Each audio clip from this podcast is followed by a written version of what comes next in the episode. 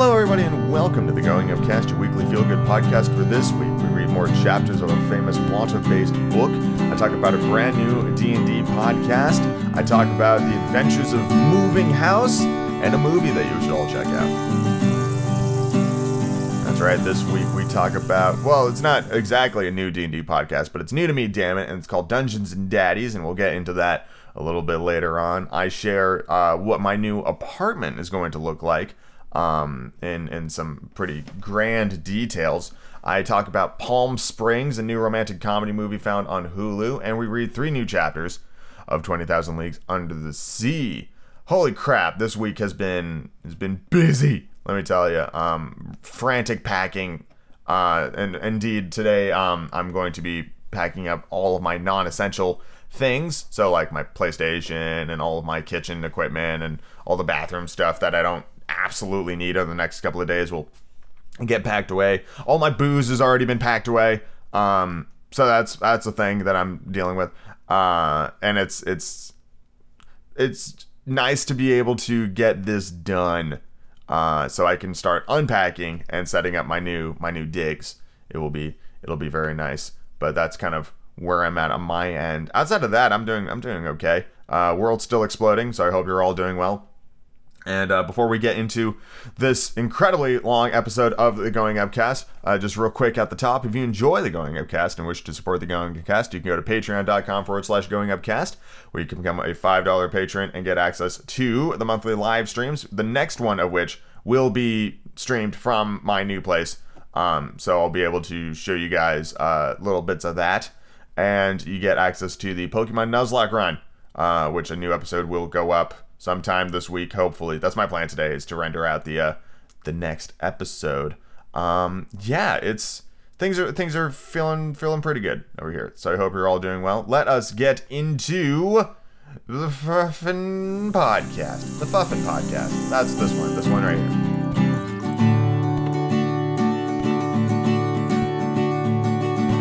Chapter 18 4,000 Leagues Under the Pacific. By the next morning, November 18th, I was fully recovered from my exhaustion of the day before, and I climbed onto the platform just as the Nautilus's chief officer was producing his daily phrase. It occurred to me that these words either referred to the state of the sea or that they meant there's nothing in sight. And in truth, the ocean was deserted, not a sail on the horizon. The tips of Crespo Island had disappeared during the night. The sea, absorbing every color of the prism except its blue rays, reflected the latter in every direction, sporting a wonderful indigo tint. The undulating waves regularly took on the appearance of watered silk with wide strips. I was marveling at this magnificent ocean view when Captain Nemo appeared. He didn't seem to notice my presence, began a series of astronomical observations. Then, his observation operations finished, he went and leaned his elbows on the beacon housing, his eyes straying over the surface of the ocean. Meanwhile, some of the some twenty of the Nautilus's soldiers, all energetic, well-built fellows, climbed onto the platform. They had come to pull up the nets left in our wake during the night. These seamen obviously belonged to different nationalities, although indications of European physical traits could be seen in all of them. If I am not mistaken, I recognized some Irishmen, some Frenchmen, a few Slavs, and a native of either Greece or Crete. Even so, these men were frugal of speech and used among themselves only that bizarre dialect whose origins I couldn't even guess. So I had to give up any notions of questioning them. I also think it's a clever narrative tool from Jules Verne so he doesn't have to come up with 20 fucking names and personalities of people by making them just like this mindless drone of folks. Anyway, the nets were hauled on board. They were a breed of trawl, resembling those used off the Normandy coast, huge pouches held half open by a floating pole, and a chain laced through the lower meshes. Trailing this way from the iron glove makers, the resulting receptacles scoured the ocean floor and collected every marine exhibit in their path. That's horribly destructive. That day they gathered up some unusual specimens from these fish-filled waterways, anglerfish whose comical movements qualified them uh, for the epithet clowns. Why, they were so fucking weird looking. Black combersome anglers equipped with their antennas, undulating triggerfish encircled by little red bands, bloated puffers whose venom was extremely insidious, some olive hued lampreys, snipefish covered in silver scales, countless fish whose electrocuting power equals that of the electric eel, and the electric ray, scaly featherbacks with brown crosswise bands, greenish codfish, several varieties of gobies, etc. Finally, some fish of larger proportions, a one meter jack with a prominent head, several fine bonito from the genus Scomber decked out in the colors of blue and silver, and three magnificent tuna whose high speeds couldn't save them from our trawl.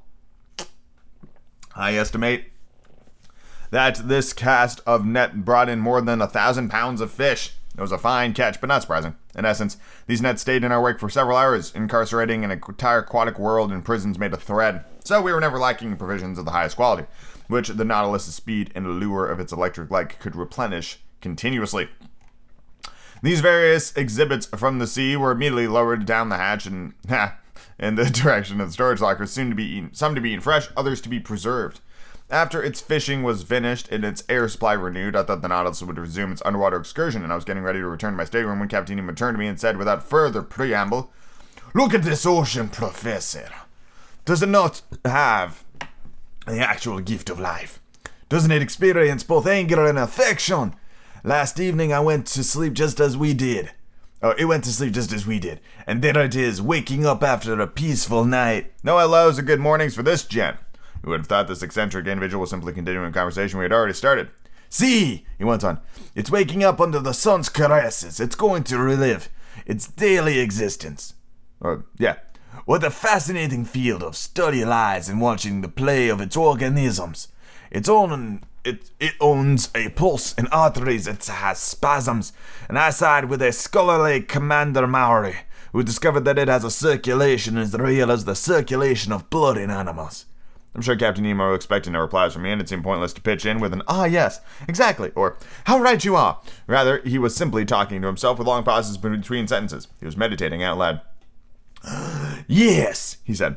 The ocean owns a, cir- a genuine circulation, and, it, it, and to start it going, the creator of all things has only to increase its heat, salt, and microscopic animal life. In essence, heat will create the different densities that leads to currents and countercurrents. Evaporation, which is nil, which is nil in the high Arctic regions, is very active in equatorial zones, brings about a constant interchange of tropical and polar waters. What's more, I've detected those falling and rising currents that make up the oceans through breathing. I've seen a molecule of salt water heat up at the surface sink into the depths, reach a maximum density at negative 2 degrees centigrade, then cool off, grow lighter, and rise again. As the poles, at the poles, you'll see the consequence of this phenomenon. Through this law of far-seeing nature, you'll understand why water can freeze only at the surface. As the captain was finishing his sentence, I said to myself, The pole? Is this brazen individual claiming he'll take us even to that location? Meanwhile, the captain fell silent and started, or stared, at the element he had studied so thoroughly and unceasingly. Then going on, salts, he said, Jesus Christ. Fill the sea with considerable quantities, Professor. And if you remove all its dissolved saline content, you'd create a mass measuring 4.5 million cubic leagues, which, if it were to spread over all the globe, would form a layer more than 10 meters high. And don't think that the presence of these salts is due merely to some whim of nature. No, they make ocean water less open to evaporation, prevent winds from carrying off excessive amounts of steam, which, when condensing, would submerge the temperate zones. Salt plays a leading role, the role of stabilizer for a general ecology of the globe. Captain Nemo stopped, straightened up, took a few steps along the platform, returned to me. As for those billions of tiny animals, he went on, those infusoria that live by the millions in one droplet of water, 800,000 of which are needed to weigh one milligram, their role is no less important. They absorb the marine salts, they assimilate the solid element in the water, and since they create coral and madrepores, they are true builders of limestone continents. And so, after they finish depriving our water drop of its mineral nutrients, the droplet gets lighter, rises to the surface, there absorbs more salts left behind through evaporation, gets heavier, sinks again, brings those tiny animals new elements to absorb. The outcome a double current rising and falling, constant movement, constant life. More intense than on land, more abundant, more infinite. Such life blooms in every part of this ocean. An element fatal to man, they say, but vital to myriads of animals. And to me. When Captain Nemo spoke in this way, he was transfigured, and he filled me with extraordinary excitement. There, he added, out, li- out there lies their true existence. I can imagine the founding nautical towns, clusters of underwater hustles that, like the Nautilus, would return to the surface of the sea to breathe each morning. Free towns, if ever there were, independent cities. Then again, who knows whether some tyrant. Captain Nemo finished his sentence with a vehement gesture, then addressing me directly as if to drive away an ugly thought. Professor Aronnax, he asked me, do you know the depth of the ocean floor? At least, Captain, I know what the major soundings tell us. Could you quote them to me, so I can double check them as the need arises? Hold on.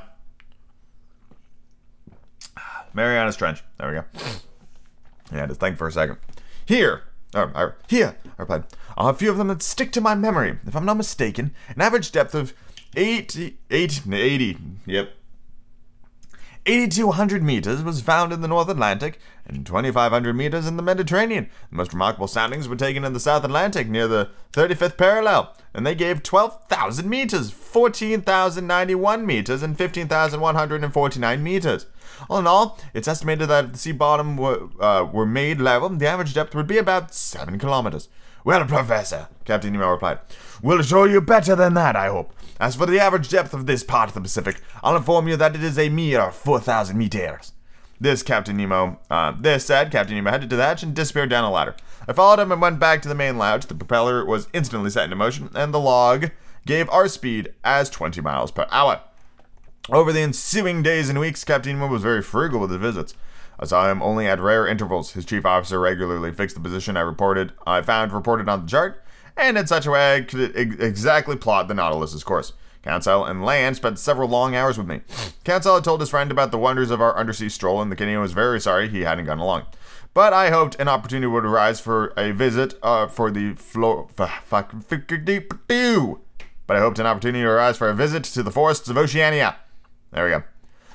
Almost every day, the panels in the lounge were open for some hours, and our eyes never tired probing the mysteries of our underwater world. I would absolutely just fucking post up there with like some whiskey and a sandwich every goddamn day, and then just like watch the ocean stroll by. That sounds amazing.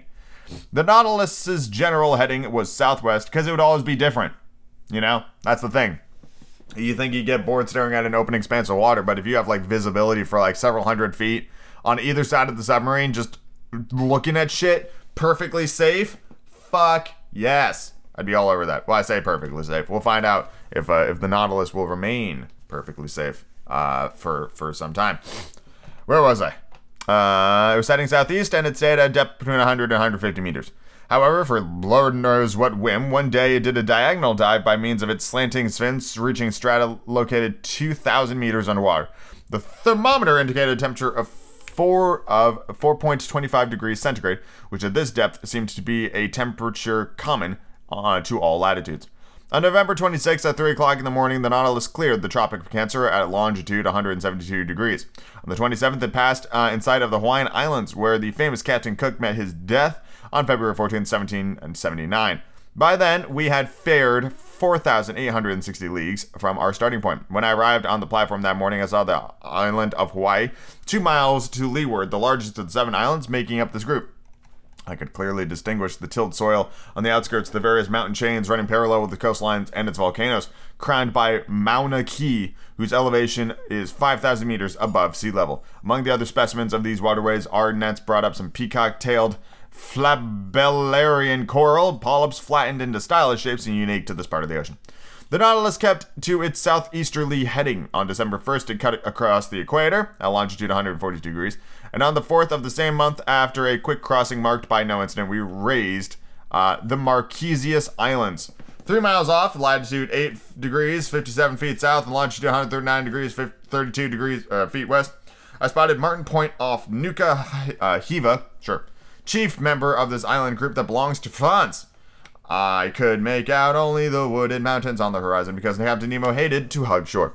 There, our nets brought up some fine fish samples: dolphin fish with azure fins, golden tails, and flesh that unrivaled um, was unrivaled in the entire world. Wrasses from the genus Hologymnosus that were nearly denuded of scales but exquisite in flavor, knife jaws with bony beaks. Um, yellowish albacore that were as tasty as bonita. Yes, they were.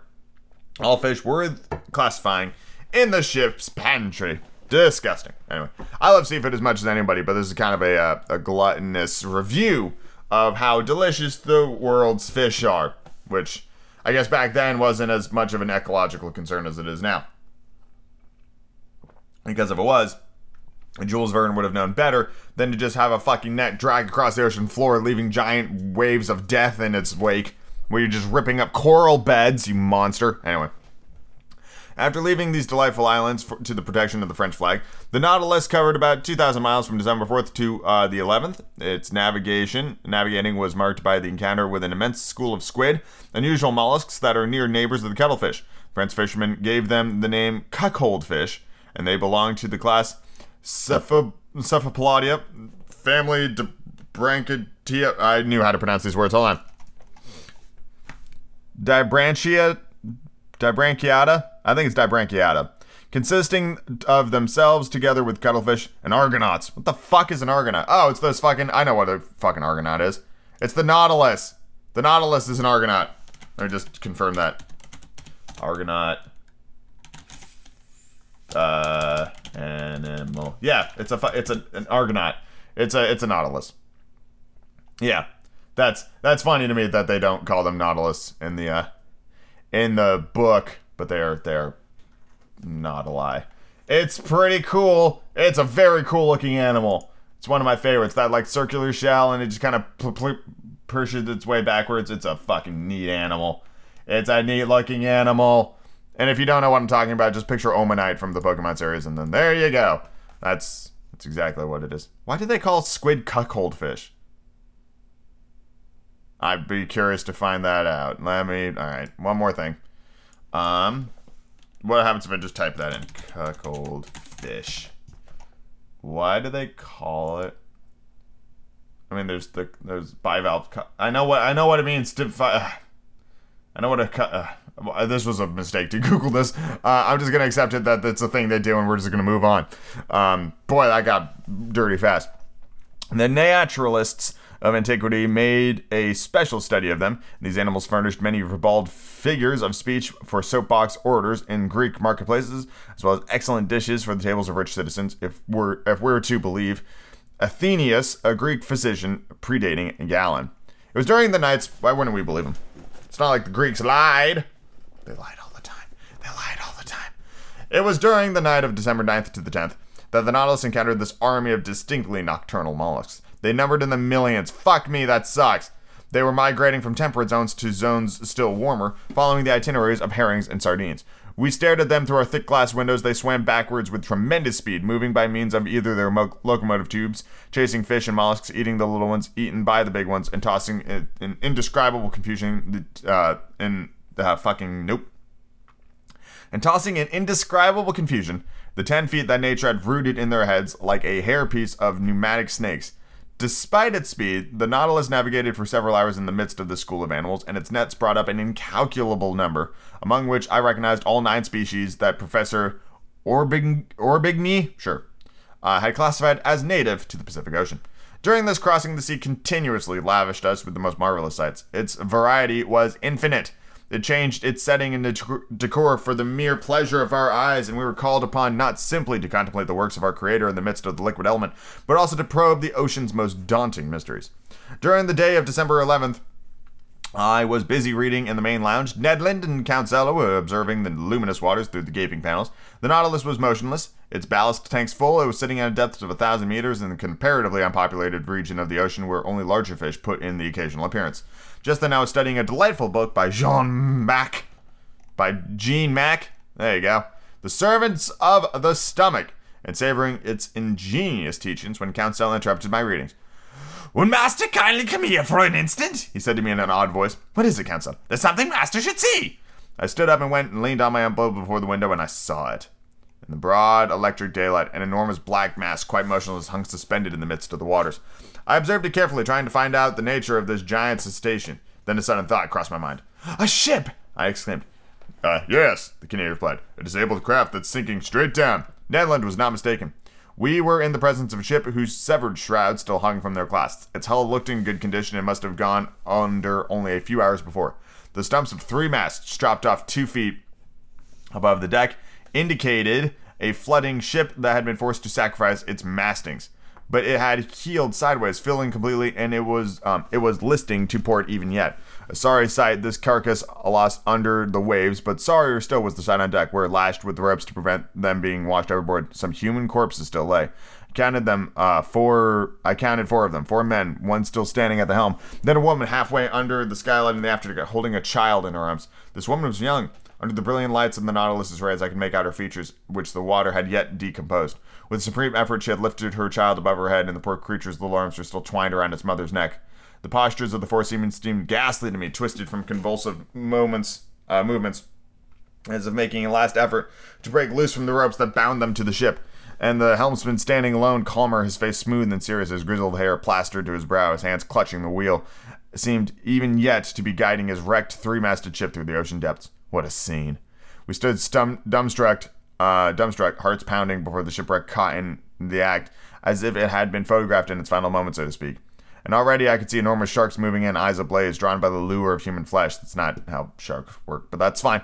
Meanwhile, turning, the Nautilus made a circle around the sinking ship, and for an instant I could read the board on its stern. The Florida, Sunderland, England. Interesting. Why do we care that the ship's called Florida? Anyway, that's the end of the chapter for some reason.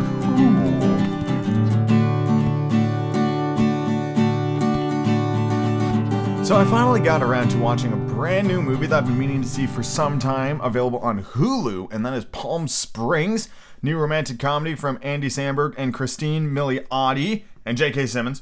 Um, also the guy that plays Superman in um, the Arrowverse on the CW, which I thought was just awesome. Um, and I recognize the dad from somewhere, but I can't remember where. Anyway, watch this movie. Um, it is wonderful. It's super funny. It's super sweet. It gets in and it gets out. It's like a pretty solid 90 minutes. I think that's even including uh, the credits of the film. It's like it does exactly what it wants to do and then it just fucking bounces.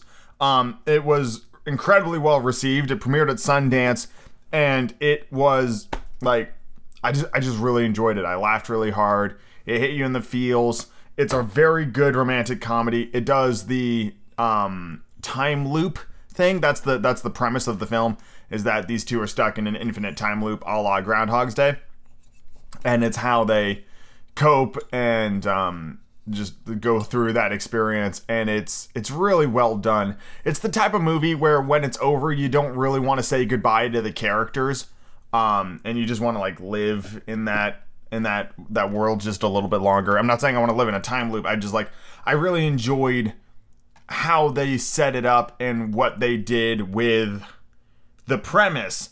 And it actually has some moments of like um I don't even I don't even know how to describe them. It like there are some emotional beats in this movie that kind of blindside you and are really well executed. Um, and there's also some dinosaurs for some reason, which I thought was was kind of strange. But I I very very much enjoyed it.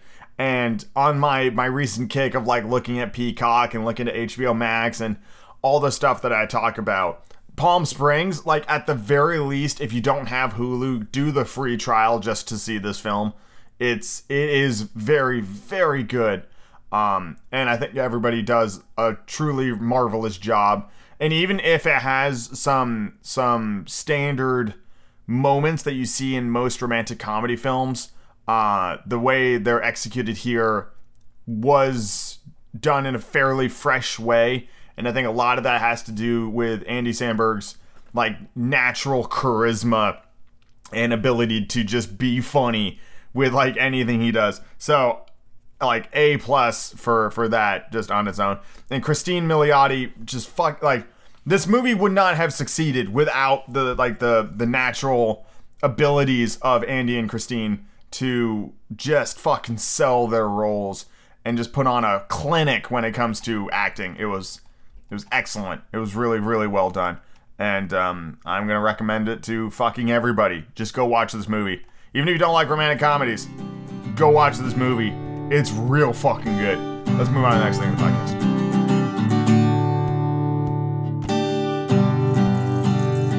Showered, I've eaten, I have more water, and I'm still super tired. Chapter 19 Vanikoro. What the fuck does that mean? That probably sounds my phone. There we go. This dreadful sight was the first of a whole series of maritime catastrophes that the Nautilus would encounter on its run. When it plied more heavily traveled seas, we often saw wrecked hulls rotting in midwater farther down, cannon, shells, anchors, chains, and thousand, a thousand other iron objects rusting away.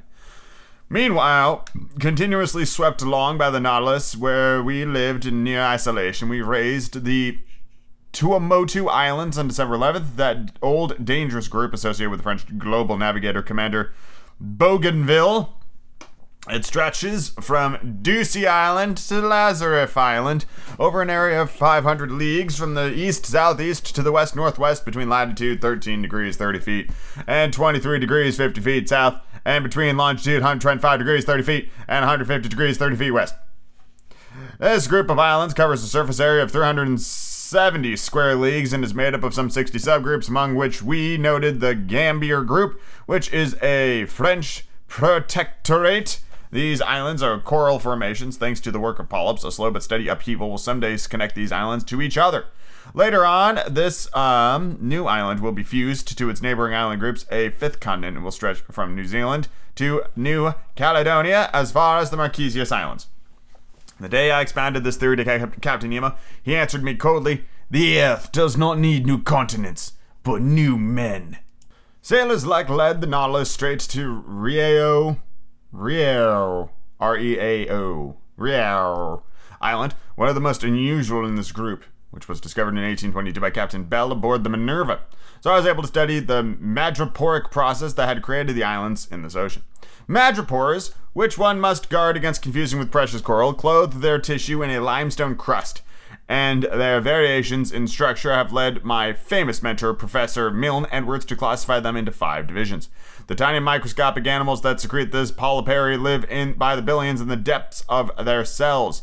Their limestone deposits build up the rocks, reefs, islets, and islands. In some places, they form atolls, a circular ring surrounding a lagoon or smaller inner lake that gaps place in contact with the sea.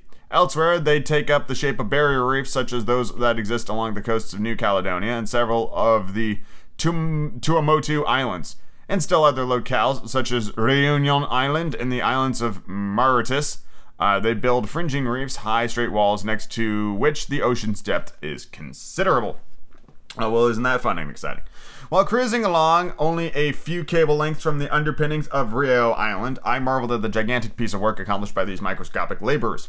These walls were the express achievements of madrepores known by the name of fire coral, finger coral, star coral, and stony coral. These polyps grow exclusively in the agitated strata at the surface of the sea, and so in it's in the upper reaches that they begin to uh, begin these substructures, which sink little by little together with the secreted rubble binding them. This, at least, is the theory by Mr. Charles Darwin, who thus explains the formation of atolls, a theory superior, in my view, to the one that says these madreporic edifices sit on the summits of mountains or volcanoes submerged a few feet below the sea level. We could observe these strange walls quite closely. Our sounding lines indicated that they dropped perpendicularly for more than 300 meters, and our electric beams made the bright limestone positively sparkle. In reply to the question Conseil asked me at the grow, growth rate of these colossal barriers, I thought I thoroughly amazed him by saying scientists put it at an eighth of an inch per biennium. Biennium. What is that? Let me let me I've never heard that unit of measurement for time. B I E N N I U M. Biennium. A specified period of 2 years. Biennium. Well, isn't that a useless fucking phrase? How about you say every 2 years? Don't have to be all fancy with your bienniums.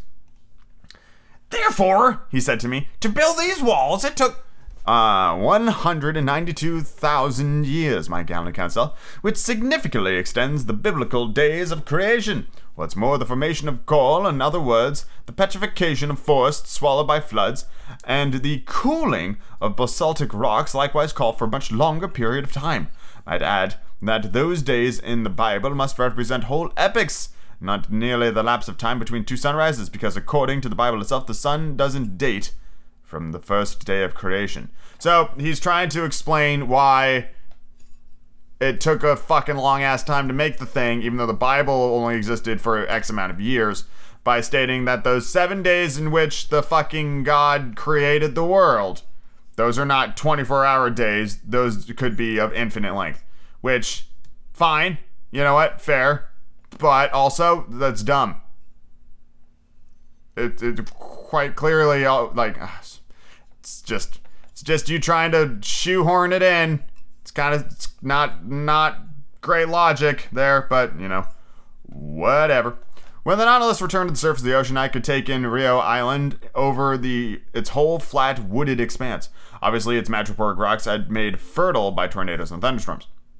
One day, carried off by a hurricane from neighboring shores, some seeds fell onto these limestone beds, mixing with the decomposed particles of fish and marine plants to form vegetable humus.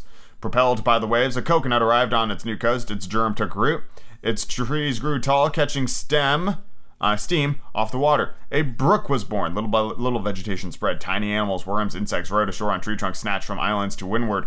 Turtles came to lay their eggs. Birds nested in the young trees. In this way, animal life developed. And drawn by the greenery and fertile soil, man appeared. That is how these islands were formed. The immense achievement of microscopic animals. That's awesome as hell. It's like a goddamn nature documentary. Near evening, Rio Island melted in the distance. The Nautilus, Nautilus noticeably changed course. After touching the Tropic Capricorn at longitude 135 degrees, it headed west to northwest, going back up the whole intertropical zone. Although the summer sun lavished its oh god, summer sun ravished its lavished its rays upon us, we never suffered from the heat because 30 or 40 meters underwater, the temperature did not go over 10 degree 10 to degrees to 12 degrees centigrade. That should have been 10 to 12 degrees centigrade heat. That's poorly written, but that's fine. Did something bite me? What the hell is that? What's going on under here? Huh.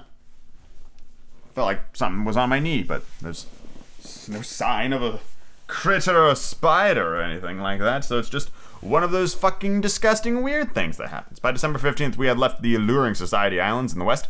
Likewise, elegant Tahiti, Queen of the Pacific. In the morning, I spotted this island's lofty summits a few miles leeward. Its waters supplied excellent fish for the tables on board mackerel, bonito, albacore, and a few varieties of that sea serpent named the moray eel. Nautilus had cleared 8,100 miles. We logged 9,720 miles when we passed between Tonga Islands, where the crews from the Argo, Port-au-Prince, and Duke of Portland had perished. The island group of Samoa, scene of the slaying of Captain de Langle, friend of that long lost navigator, the Count de la Perouse. We raised, then we raised the Fiji Islands, where savages slaughtered sailors from the Unions, as well as Captain Bur, um, Burio, commander of the Darling Josephine out of Nantes, France. Extending over an expanse of 100 leagues north to, north to south, over 90 leagues east to west, this island group lies between latitude 2 degrees and 6 degrees south, between longitude 174 degrees and 179 degrees west, and it consists of a number of islands, islets, reefs, among which we um, among which we noted the islands of Viti Levu, Vanua Levu, and Kabadoo.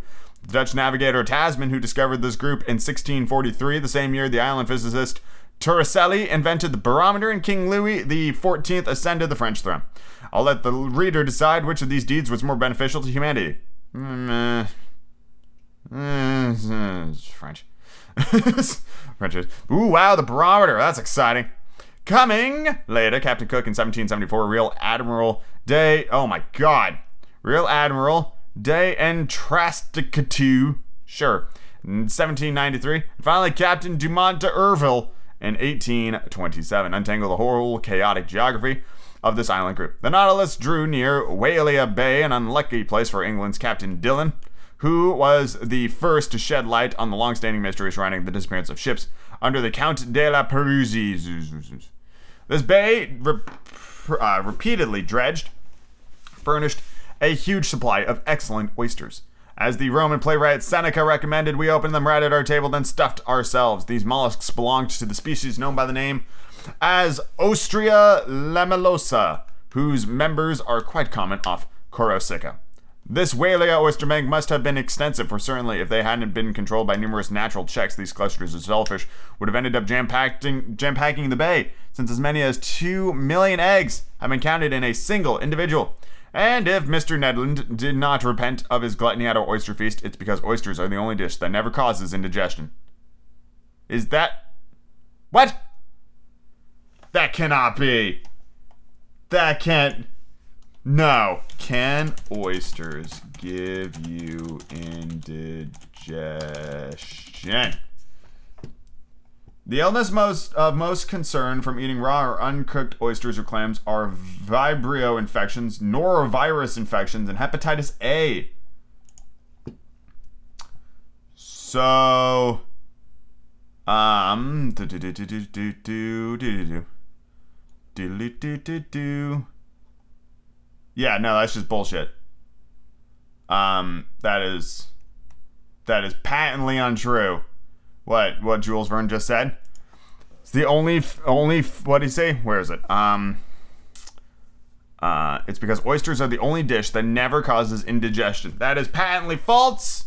Do not trust that because uh, oysters are like they're bivalve filtered creatures, so it could take in the toxins of the local water. And while it might not give you like an upset stomach, it will give you something much, much, much worse, like lead poisoning and mercury poisoning or hepatitis A. So fucking just, you know, be careful. God damn it. In fact, it takes no less than 16 dozen of these headless mollusks to supply the 315 grams that satisfies one man's minimum daily requirement for nitrogen. 16 takes no less than 16 dozen. So you, you would have to eat 16 dozen oysters to get your minimum requirement of nitrogen. Interesting. What an inefficient system that would be. On December 25th, Christmas Day, the Nautilus navigated amid the island group of the new um, of the new Hebrides. Hebrides? I don't know. Which the Portuguese seafarer Queiroz discovered in 1606, which Commander Bougainville explored in 1768, and to which Captain Cook gave its current name in 1773. This group is chiefly made up of nine large islands and forms a 120 league strip from the north to northwest to the south to the southeast, lying between latitude 2 degrees and 15 degrees south, between longitude 164 degrees and 168 degrees. At the moment of our noon sight, we passed fairly close to the island of Aru, which looked to me like a mass of greenwoods crowned by a peak of great height. That day was Yuletide, and it struck me that Ned Land badly missed celebrating Christmas, that genuine family holiday where Protestants are such zealots. I hadn't seen Captain Nemo for over a week when, on the morning of the 27th, he entered the main lounge, usually as usual, acting as if he had just been gone for five minutes. I was busy tracing the Nautilus's course on the world map. The captain approached, placed a finger over a position on the chart, and pronounced just one word Vanikoro. His name was Magic. It was the name of those islets where vessels under the Count de la Perouse had miscarried. I straightened suddenly. The Nautilus is bringing us to Vanikoro? asked. Yes, Professor, captain replied. I'll be able to visit those famous islands where the compass and the astrolabe came to grief? If you would like, Professor. When will we reach Vanikoro? We already have, Professor. I, uh, followed by Captain Nemo, climbed onto the platform, and from there my eyes eagerly scanned the horizon. In the northeast, there emerged two volcanic islands of unequal size, surrounded by a coral reef whose circuit measured 40 miles. We were facing the island of Vanikoro proper, to which Captain Dumont d'Urville had given the name Island of the Search. We lay right in front of the little harbor, harbor of Vanna, located in latitude 16 degrees 4 feet south and longitude 64 degrees 32 feet west east. Its shores seemed covered with greenery from its beaches to the summits inland, crowned by Mount Capogo, Capogo, which is 476 fathoms high. Can you use a non-water based measurement system to tell me how tall a fucking mountain is? But no, that's fine. After clearing the outer belt of rocks via a narrow passageway, the Nautilus lay inside the breakers where the sea had a depth of 30 to 40 fathoms. See? Under the green shade some tropical evergreens, I spotted a few savages who looked extremely startled at our approach, and the long blackish object advancing flush with the water. Didn't they see some fearsome cetacean that were obliged to view with distrust? Just then Captain Nemo asked me what I knew about the shipwreck of the Count de la Perouse. Whatever he knows, Captain, I answered him. And could you kindly tell me what everyone knows? He asked in a gentle, ironic tone. Very easily. I related to him the final deeds of Captain Dumont d'Urville had brought to light, deeds described here in this heavily condensed summary of the whole matter. Oh Jesus Christ. I just I just gave the whole summary. Um like I just read like two and a half pages before I realized that none of that fucking shit recorded. So here we go again. Mm-mm-mm-mm-mm. In 1785, the Count de la Perouse and his subordinate Captain de Langle were sent by King Louis XVI of France on a voyage to circumnavigate the globe. They boarded two sloops of war, the Compass and the Astrolabe, which were never seen again. In 1791, justly concerned about the fate of these two sloops of war, the French government fitted out two large cargo boats, the Search and the Hope, which left Brest on September 28th under the orders of Rear Admiral Bernie de Two months later, the testimony of a certain Commander Bowen aboard the Albemarle alleged that rubble from shipwreck vessels had been seen on the coast of New Georgia. But the was unaware of this news, which seemed a bit dubious anyhow, and headed towards the Admiralty Islands, which had been named in a report by one Captain Hunter at the site of the Count de la Perouse shipwreck. They looked in vain. The Hope and the Search passed right by Vanikoro without stopping, and overall, this voyage was plagued by misinformation, ultimately costing the lives of Rear Admiral Diff, two of his subordinate officers, and several seamen uh, from his crew. It was an old hand of the Pacific, an English adventurer, Captain Peter Dillon, who was the first to pick up the trail left by the castaways of the wrecked vessel. On May 15, 1824, his ship, the St. Patrick, passed by uh, Tikopia Island, one of the New Hebrides. There, the native bowman pulled alongside in a dugout canoe and sold silver a silver sword handle bearing the imprint of characters engraved with cunning tooth known as a burin. Furthermore, as native boatman uh, exclaimed or claimed that during a stay in Vanikoro six years earlier, he had seen two Europeans belonging to ships that had run aground in the island's reefs many years ago.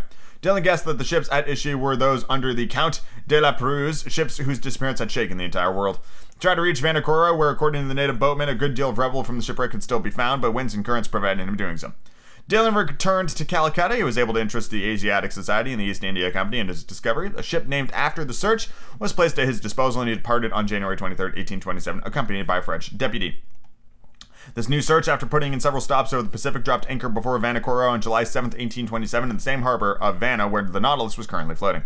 There, Dillon collected marine relics of the shipwreck, iron utensils, anchors, eyelets from pulleys, swivel guns, an 18 pound shell, and the remains of some astronomical instruments, a piece of stern rail, and a bronze bell bearing the inscription made by Bazin, the foundry marked at Brest Arsenal of 1785. There could no longer be any doubt. Finishing his investigations, Dillon stayed at the site of the casualty until a month of October. Then he left Vanikoro, headed towards New Zealand, dropped anchor in Calcutta on April 7, 1828, and returned to France, where he received a very cordial welcome from King Charles X. But just then, uh, the renowned French explorer Captain Dumont d'Urville, unaware of Dillon's activities, already set sail to search elsewhere for the site of the shipwreck. In essence, a whaling vessel had reported that some metals and a cross of St. Louis had been found in the hands of savages in the Louisiade Islands in New Caledonia.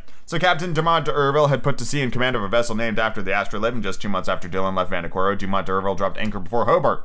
Then he heard about Dillon's findings, and he learned further that a certain James Hobbs, chief officer of the Union out of Cal- Calcutta, had put to shore on an island located latitude 8 degrees 18 feet south, longitude 256 degrees 30 feet east, and I noted that these natives of the uh, of those waterways making use of iron bars and red fabrics. Pretty perplexed, uh, Jamont didn't know if he should give credence to these reports, which had been carried in some of the less reputable newspapers. Nevertheless, he started on Dillon's trail.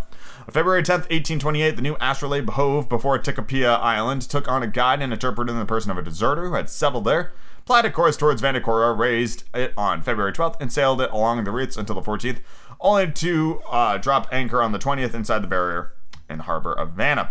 On the 23rd, several officers circled the island and brought back some rubble of little importance. The natives, adopting a system of denial and evasion, refused to guide them to the site of the casualties.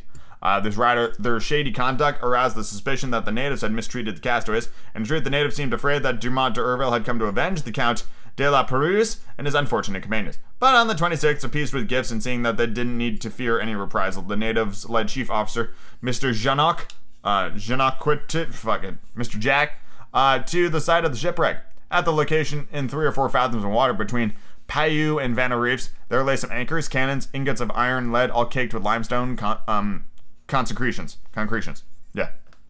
A launch and a whaleboat from the new astrolabe were steered to this locality. Um, and after going to exhausting lengths, its crew managed to dredge up an anchor weighing 1,800 pounds, a cast iron 8 pounder cannon, a lead ingot, two copper swivel guns. Questioning the natives, Captain Dumont d'Urville also learned that after La Perouse's two ships had miscarried on the island Reese, the Count built a smaller craft only to go off and miscarry a second time. Where? Nobody knew. The commander of the new astrolabe had um, then had a monument erected under a tuft of mangroves in memory of the famous navigator and his companions. It was a simple quadrilateral pyramid on, set on a coral base with no ironwork to tempt the native avarices. Uh, then Dumont d'Urville tried to depart, but his crews were run down from the fevers raging on these unsanitary shores. Quite ill himself, he was unable to weigh anchor until March 17th.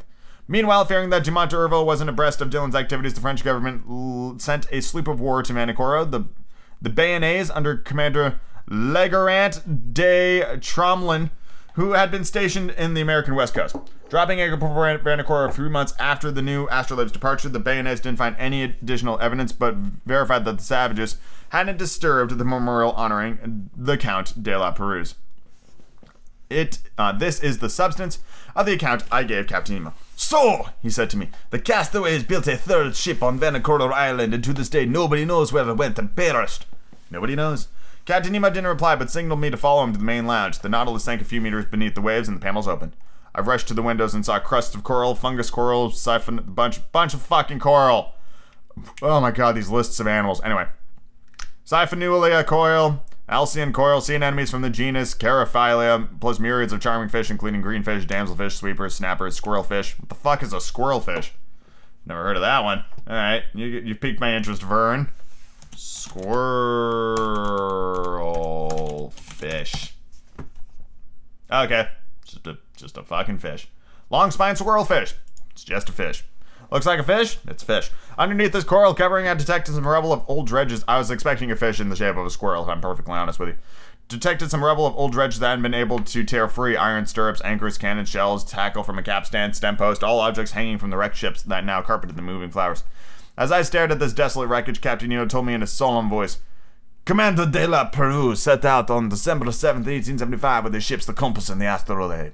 He dropped anchor first at Botany Bay, visited Tonga Island in New Caledonia, headed towards the Santa Cruz Islands, put in at Nomuka, one of the islands held in the Ha'apai groups. Then the ships arrived at the unknown reefs of Vanikoro, traveling its lead the compass ran afoul of breakers on the southerly coast. The Astrolabe went to its rescue and also ran aground. The first ship was destroyed almost immediately. The second, stranded to leeward, held up for some days. The native gave the castaways a fair enough welcome. The latter took a residence on the island and built a smaller craft with rubble from the larger two. A few men stayed voluntarily in Vanikoro. The others, weak and ailing, set sail with the Count de la Perouse. They headed to the Solomon Islands. They all perished uh, with the hands on the weather- westerly coast of the chief island of that group, between Cape Deception and Cape Satisfaction. How do you know all this? I exclaimed. Here is what I found at the very site of that final shipwreck. Captain showed me a tin box stamped with the coat of arms of France, all corroded by salt water. He opened it, and I saw a bundle of papers, yellowed but still legible.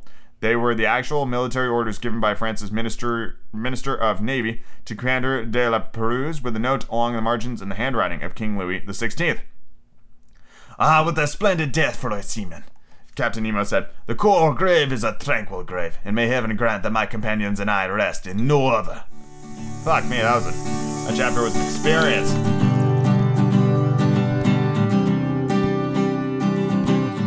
So this episode is gonna be really um, focused on moving, um, because that's very prominent in in what's going on in my world right now, which is a, a weird thing because the world has exploded, and such things tend not to be on most people's minds.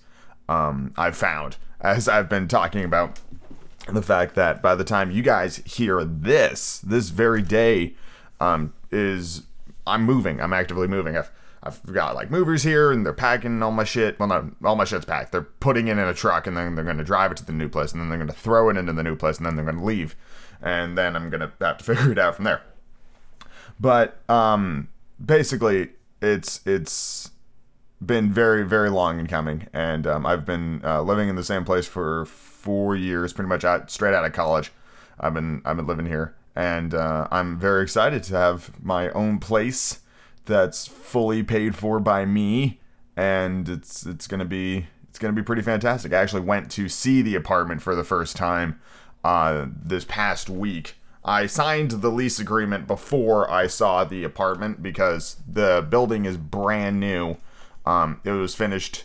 Um, actually, it's not even finished being built yet. It is still actively being built um, when I went to visit it this past week. So portions of it are complete. It is complete enough for me to move in. Let's put it that way. Um, but when I showed up, they were still actively building parts of the building, uh, which I thought was was interesting. And um, it didn't really hit me that I was moving and I was going to be on my own and fully self sufficient until I saw the apartment. Um, and my first thought was, this apartment's a little narrow. Um, because it, it was. It, it seemed um, it seemed narrow, and it's going to seem even narrower once I get my stuff in there. but I think it will go from being narrow to cozy, is how I'm going to describe it. I mean, at its widest point, it's like 11 and a half feet wide, which you could probably pace that out. It's not, it's not that wide, but it is long. So it does make up for it. It's a very open plan um, look to it. I believe you can actually go and check out some of the pictures on uh, the Going Up Cast blog if you are if you are so inclined. You should be able to. That's tied to my um my Instagram account. Oh, this hasn't updated in a minute. Okay, I'll fix that. Um, for some reason it hasn't hasn't updated. Uh, but there should be some new new G dang pictures on uh, on there. Or you can go to Instagram at Going Up Cast and you can see um all the before pictures of the apartment that I that I posted. The ceiling is like knotted pine wood. Uh, the floor is a wood laminate. It confuses me that the ceiling is actual wood and the floor isn't, but that's fine. Um, the cabinets are really good. Indeed, I have so much fucking cabinet space. I'm sitting here being like, I'm not to be able to fill this. It's a ludicrous amount of cabinet space. So much so that I'm probably going to put other non kitchen related things into those fucking cabinets, especially the pantry. The pantry has, like, it's, it's across the way from the kitchen, and the, these two massive fucking pantry units. And I'm like, I could probably take the shelves out of one of these units, stick them somewhere like in the laundry room or something like that, and um, put one of those like bars in to into there, and then just fucking have like a hall closet, you know. Um, and I'm considering it quite honestly because that sounds that sounds really nice. A place to keep all of my um heavy winter coats, or I can just put my winter coats on the fucking shelves. Like that's fine too. Um, but yeah, it's it's gonna be really nice i think um, there are definitely a couple of things i know i need like blackout curtains because my apartment is west facing which means as the sun sets my apartment will roast so i need something to help protect me from from that. Uh, i believe the unit does have air conditioning. I don't know how to use it yet and that's that's pretty important. I've got two ceiling fans um, that are very quiet even at high speed which is wonderful. Um, i have a balcony which isn't all that large but I have a balcony, so I'm not going to complain. Um, my bedroom is actually pretty good size. It's roughly the same size and shape of my current bedroom, uh, if not a bit bigger, because it doesn't have like the the walk-in closet is like its own separate space. It's not really a part of the bedroom. It's actually uh, in between my bedroom and the bathroom, so it's kind of like a, a through walkway kind of area, um, which is also super convenient but I am I'm eager to move in. I'm eager to have all of my stuff in the room so I can start building the IKEA furniture and putting things on shelves and finding homes for everything. Um, that's gonna be that's gonna be a lot of fun. The gym is fantastic. Uh, they're working on like a social distancing method that will allow like five people into the gym at any one given time. But since the gym is 24 hours a day, I don't imagine I'll have difficulty getting time to utilize the gym, especially knowing me because I'm probably going to be in there for like less than an hour and then I'm going to go upstairs and shower. Um, the bathtub is excellent. Uh, that was a that was a big thing for me. If you if you haven't listened to the Going Up Cast before, I am a big proponent of the art of bath taking. I, I find it to be a, a very relaxing way to uh, unwind at the end of a day. This being said, I don't take them that often because I'm still environmentally aware that baths are not the greatest, but every every now and then, um, it is it is fine, in my opinion. And the bathtub is deeper than my current one by a considerable margin, so I can actually take like a proper bath, uh, which I'm which I'm very excited about.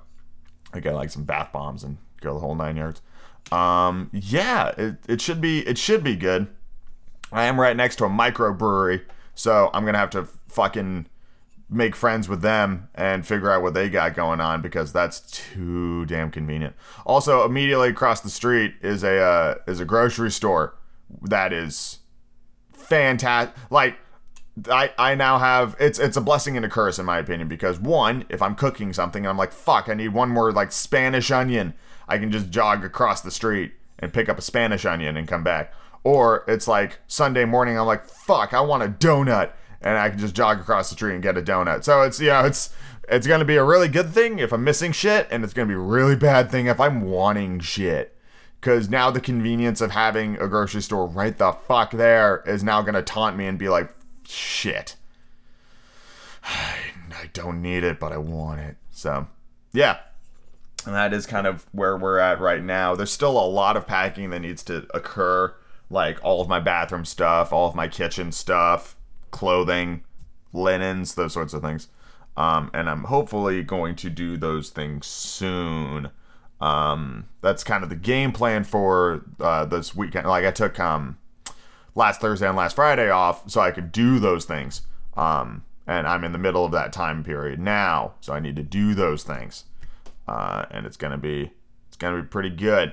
Um, yeah, it's it's nerve wracking. Um, and it'll be quite a quite an adjustment. And we'll see how soundproof the uh, apartments are.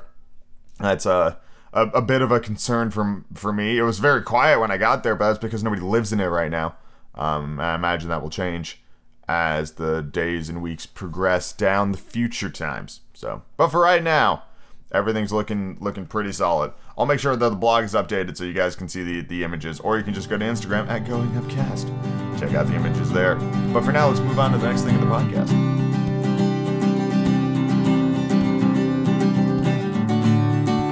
Chapter 20 The Torres Strait. Torres Strait? Sure.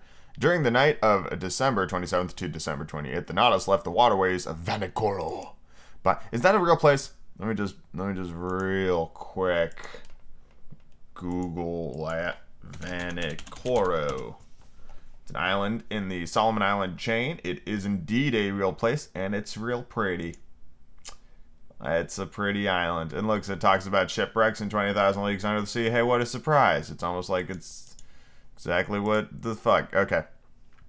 Uh, behind with extraordinary speed. Its heading was southwesterly, and in three days it had cleared the 750 leagues that separated the separated La Perouse's islands from the southeastern tip of uh, Papua.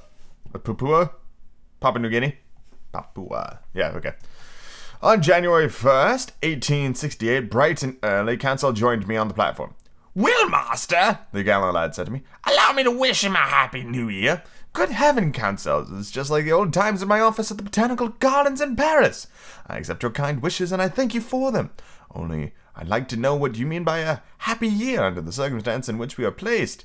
Is it a year that we will continue our imprisonment to an end, or a year that will see this strange voyage continue? Ye gods! Conseil replied. I hardly know what to tell master. We're certainly seeing some unusual things. And for two months we've had no time of boredom. The latest wonder is always the most astonishing. And if this progression keeps up, I can't imagine what its climax will be. In my opinion, we'll never have such an opportunity. Never, Conseil. Besides, Mr. Le- Nemo really lives up to his Latin name, since he couldn't be less in the way if he didn't exist. Tr- true enough, Conseil. Therefore, Oh god, it's way too early in the morning for this. therefore, with all due respect, Master, I think a Happy New Year will be a year less us see everything. That lets us see everything. Everything, Conseil. No, yeah, it could be that long, but what does Ned Land think about all this? Ned Land thoughts are exactly the opposite of mine. Conseil replied. He has a practical mind and a demanding stomach. He's tired of staring at fish and eating them day in and day out. This shortage of wine, bread, and meat isn't suitable for an upstanding Anglo-Saxon, a man accustomed to beefsteak and unfazed by regular doses of brandy or gin. For my part, Conseil, that doesn't bother me in the least, and I've adjusted very nicely to the diet on board. So have I. Conseil replied. Accordingly, I think as much about staying as Mr. Ned Land thinks about his making his escape.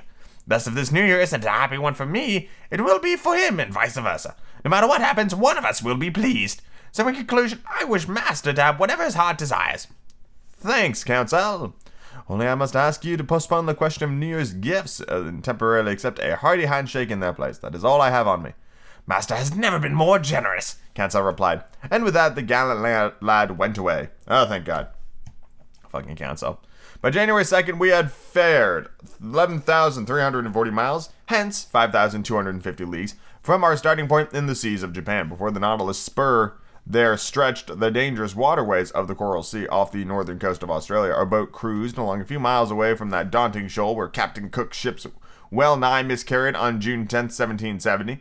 The craft that Cook was aboard charged into some coral rock, and if his vessel didn't go down, it was thanks to the circumstance that a piece of coral broke off in the collision and plugged the very hole it had made in the hull.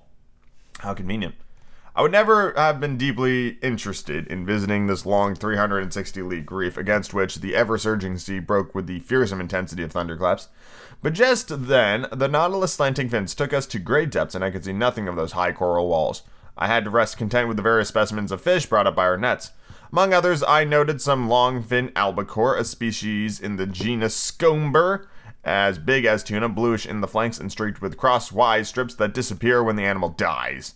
This, uh, this really, that's weird. These fish followed us in schools and supplied our table with very dainty flesh.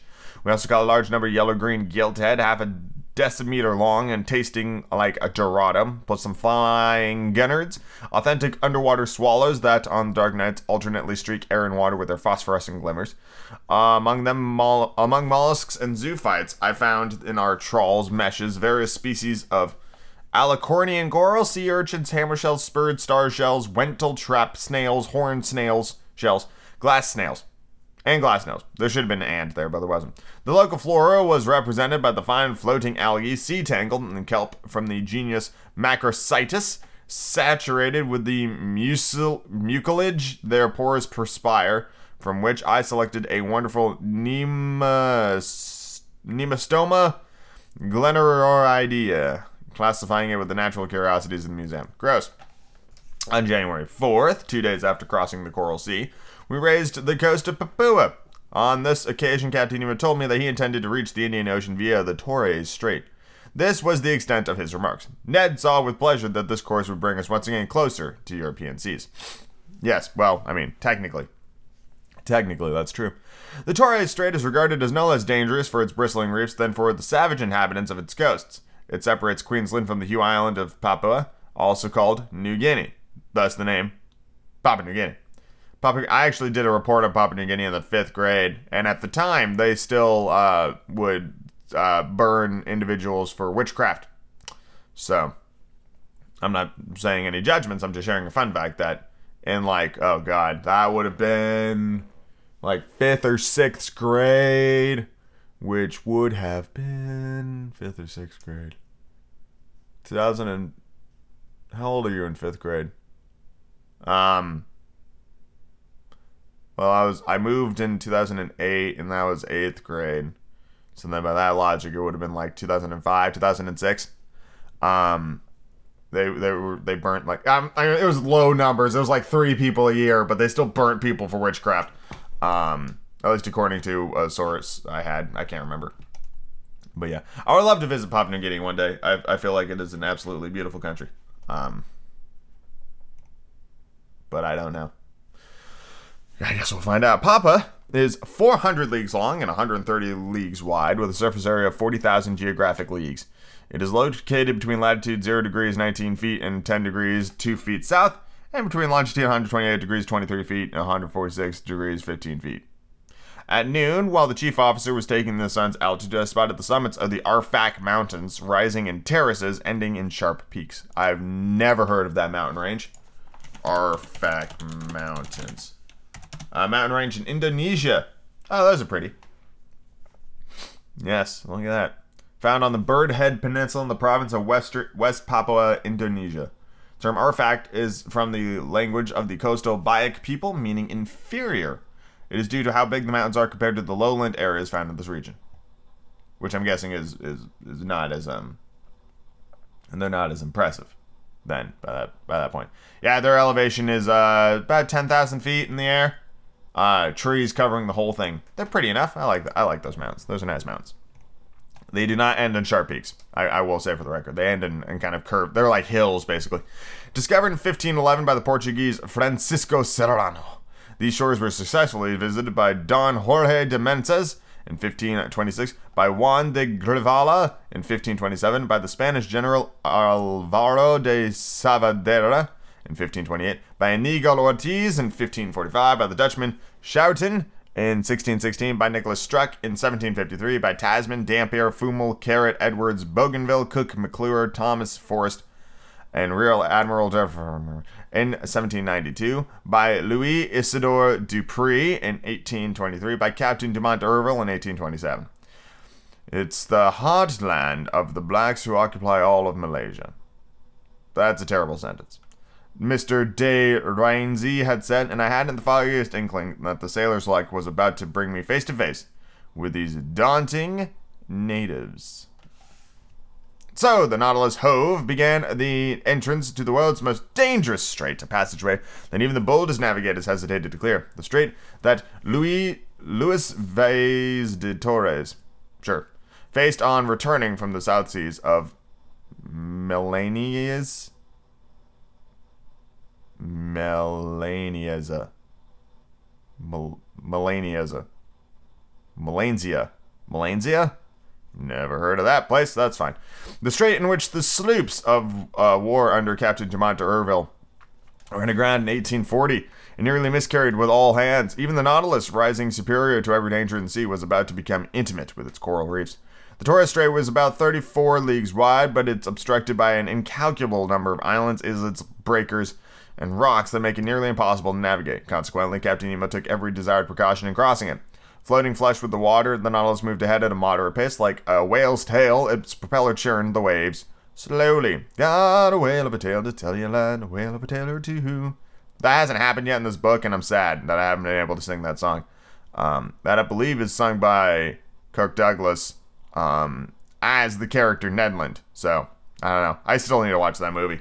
My plan was to watch the movie after I finished reading the book so I could compare the two, um, which is something I I wanted to do with pretty much every book that I'm that I'm reading. So like, um, if if I haven't seen it in a while, like after rereading Eragon, I need to watch um the movie and Alice in Wonderland and Peter Pan and I mean Christmas Carol. I just watched the Muppets one to be perfectly honest with you because it's the best adaptation, and I'll fight you on that. Um, but I need to watch this movie because I haven't seen it yet. Also, apparently they're supposed to fight a, like a fucking giant squid at some point, and that hasn't happened yet, so I'm waiting. Taking advantage of the situation, my two companions and I found seats on the ever deserted platform. In front of us stood the pilot house, and unless I'm extremely mistaken, Captain Nemo must have been inside, steering the Nautilus himself. Under my eyes, I had the excellent charts of the Torres Strait that had been surveyed and drawn up by the hydrographic engineer Vincendon Dumoulin and Sub Lieutenant, now Admiral, Couvent de Bois. Des, Desbois. Sorry, I almost, I almost mispronounced it properly. Desbois, who were part of Dumont d'Urville's general staff during his final voyage to circumnavigate the globe. These, along with the efforts of Captain King, my name is Captain King. Actually, that's Captain Kidd, isn't it? Not Captain King. Captain King, what a fucking great name, are the best charts for untangling the snarl of this narrow passageway, and I consulted them with scrupulous care. Around the Nautilus, the sea was boiling furiously. A stream of waves bearing from northeast, from southeast to northwest at the speed of two and a half miles per hour broke over heads of coral emerging here and there. That's one rough sea, Ned Land told me. Abominable indeed, I replied, and hardly suitable for a craft like the Nautilus. That damn captain, Canadian went on, must really be sure of his course, because if these clumps of coral so much as precious, they'll rip our hull into a thousand pieces. The situation was indeed dangerous, but as if by magic, the Nautilus seemed to glide right down the middle of these rampaging reefs.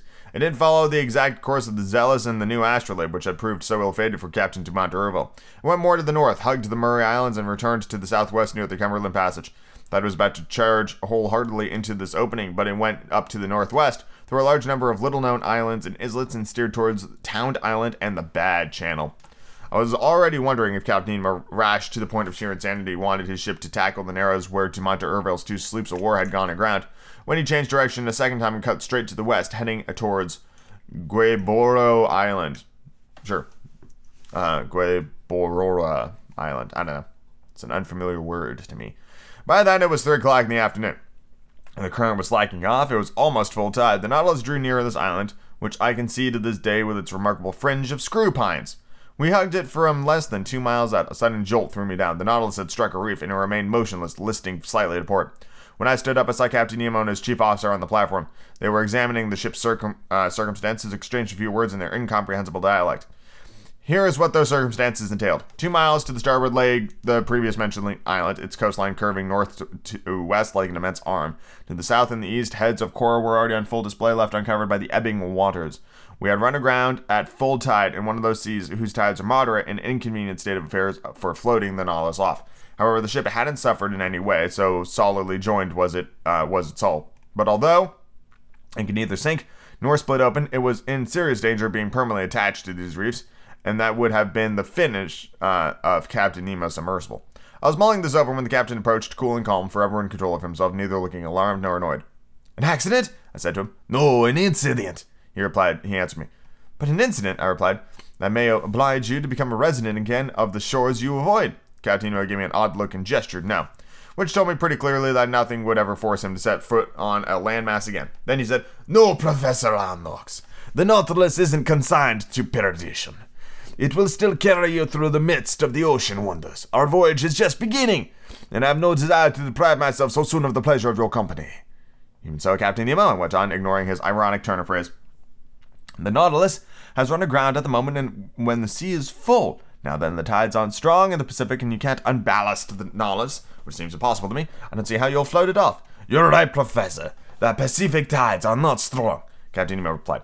But in the Torres Strait, one still finds a meter and a half difference in the level between high and low seas. Today is January 4th, and in five days the moon will be full.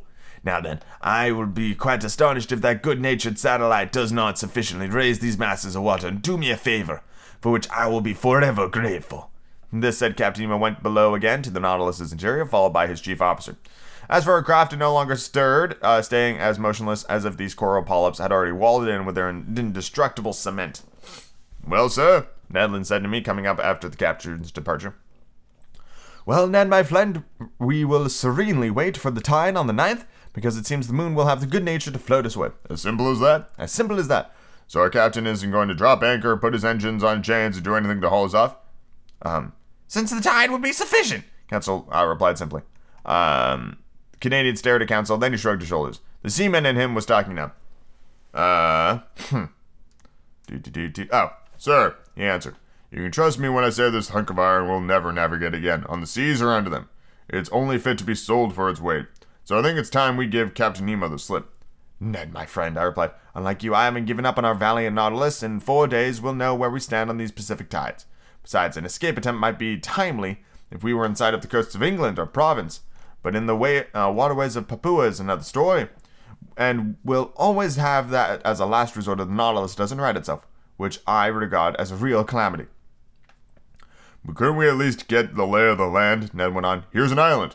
On the island there are trees. Under those trees are animals loaded with cutlets and roast beef, which I'd be happy to sink my teeth into. In this instance, our friend Ned is right, Conseil said, and I side with his views. Couldn't Master persuade his friend Captain Nemo to send the three of us ashore, if only so our feet don't lose the knack of treading on solid parts of the planet? I can ask him, he replied, but he'll refuse. Let Master take the risk, Conseil said, and we'll know where we stand on Captain's affability. Much to my surprise, Captain Nemo gave me the permission I asked for, but he did so with grace and alacrity, not even extracting my promise to return on board. But fleeing across the New Guinea territories would have been extremely dangerous, and I wouldn't have had advised Ned Land to try it.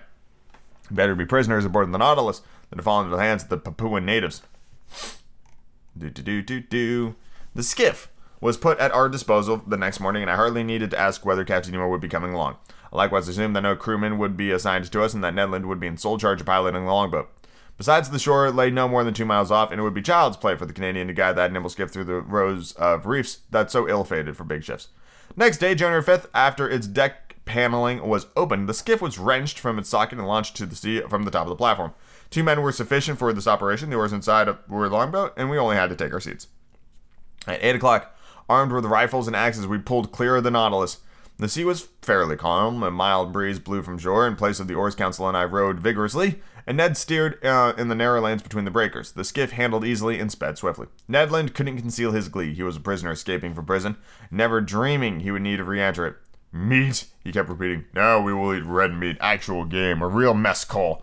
By thunder, I'm not saying fish aren't good for you, but we mustn't overdo them. A slice of fresh venison grilled over live coals will be a nice change from our standard fare. You glutton, Conseil replied. You're making my mouth water. It, remain, uh, it remains to be seen, I said, whether these forests do contain game, and if it's the type of game um, aren't of such size that they can hunt the hunter. Fine, Professor Aronnax, replied the Canadian, whose teeth seemed to be as honed as the edge of an axe. But if there's no other quadruped on the island, I'll eat tiger. Tiger sirloin. Our nerd friend is growing disturbing. Whatever it is, Ned Land went on, an animal having four feet without feathers or two feet with feathers will be greeted by my very own one gun salute.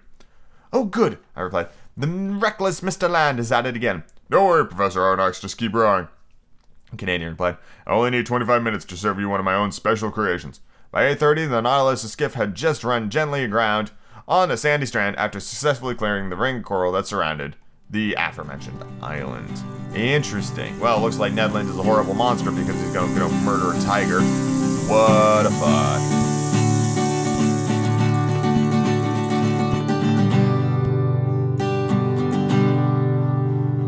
I'm ever on the hunt for new things to enjoy. We talk about like streaming services a lot. We talk about video games a lot. We talk about movies a lot. We talk about music a lot. Um, and I also mentioned like things like the Adventure Zone and Critical Role with pretty steady repetition because they're amazing. Uh, but I stumbled upon a, a a thing that or a new podcast rather new um new to me at least it was started January of last year um that I wanted to talk about because I've listened to a couple of episodes and it does a really excellent job of hooking you kind of right away which is a tough thing to do for a D&D podcast because D&D podcasts are super like specific. If you don't like the cast if you don't like the characters then you're not going to have a good time. And that's a hard thing to nail. But i think with with this cast and these characters uh, they have this this lovable balance of of those things that makes it really easy to enjoy. The episodes are fairly short overall and it's called dungeons and daddies.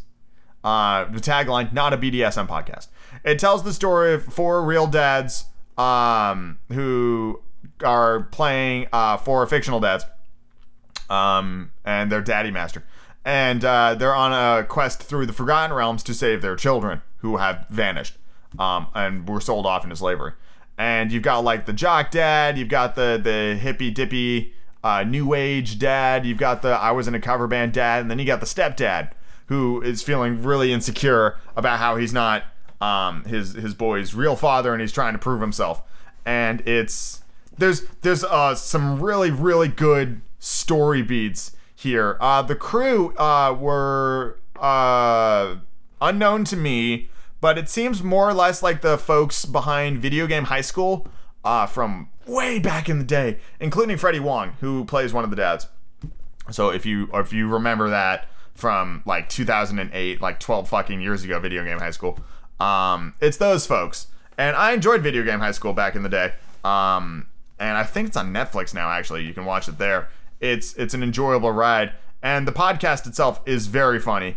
Um, I I can't tell you like the specific names of folks. I just am enjoying the the experience of the D and D podcast that they've they've made here, and it is become like my my third D and D podcast. I have brought it into my life, uh, and a, a life already full to the brim of D and D. This was able to cut through my my solidified walls and go. All right, one more. You can you can get on my boat. I've got Critical Role. I've got Adventure Zone. Now I've got Dungeons and Daddies, and it's it's very funny. So I would I would recommend you give it a listen if you're looking for a new uh, D&D podcast to listen to, especially one that isn't 5,000 hours long like Critical Role or indeed a couple hundred episodes long like The Adventure Zone.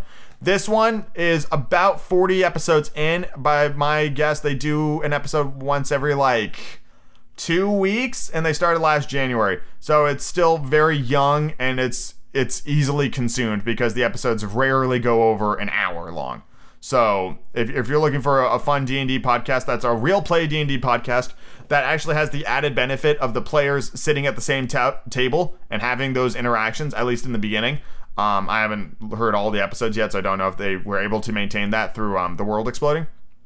But that is um, those are those are some some good bonus points I think it's got going for it because that's one of the, the daunting things about the Adventure Zone or about Critical Role. Um, like the uh, Adventure Zone balances like 69 episodes. That's going to take you a while.